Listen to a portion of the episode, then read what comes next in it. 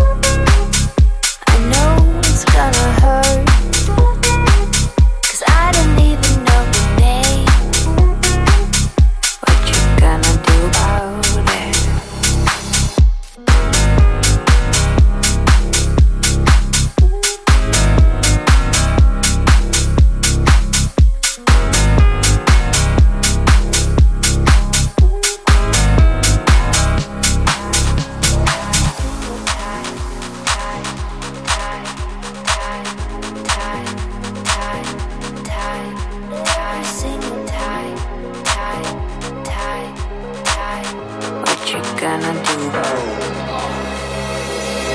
every single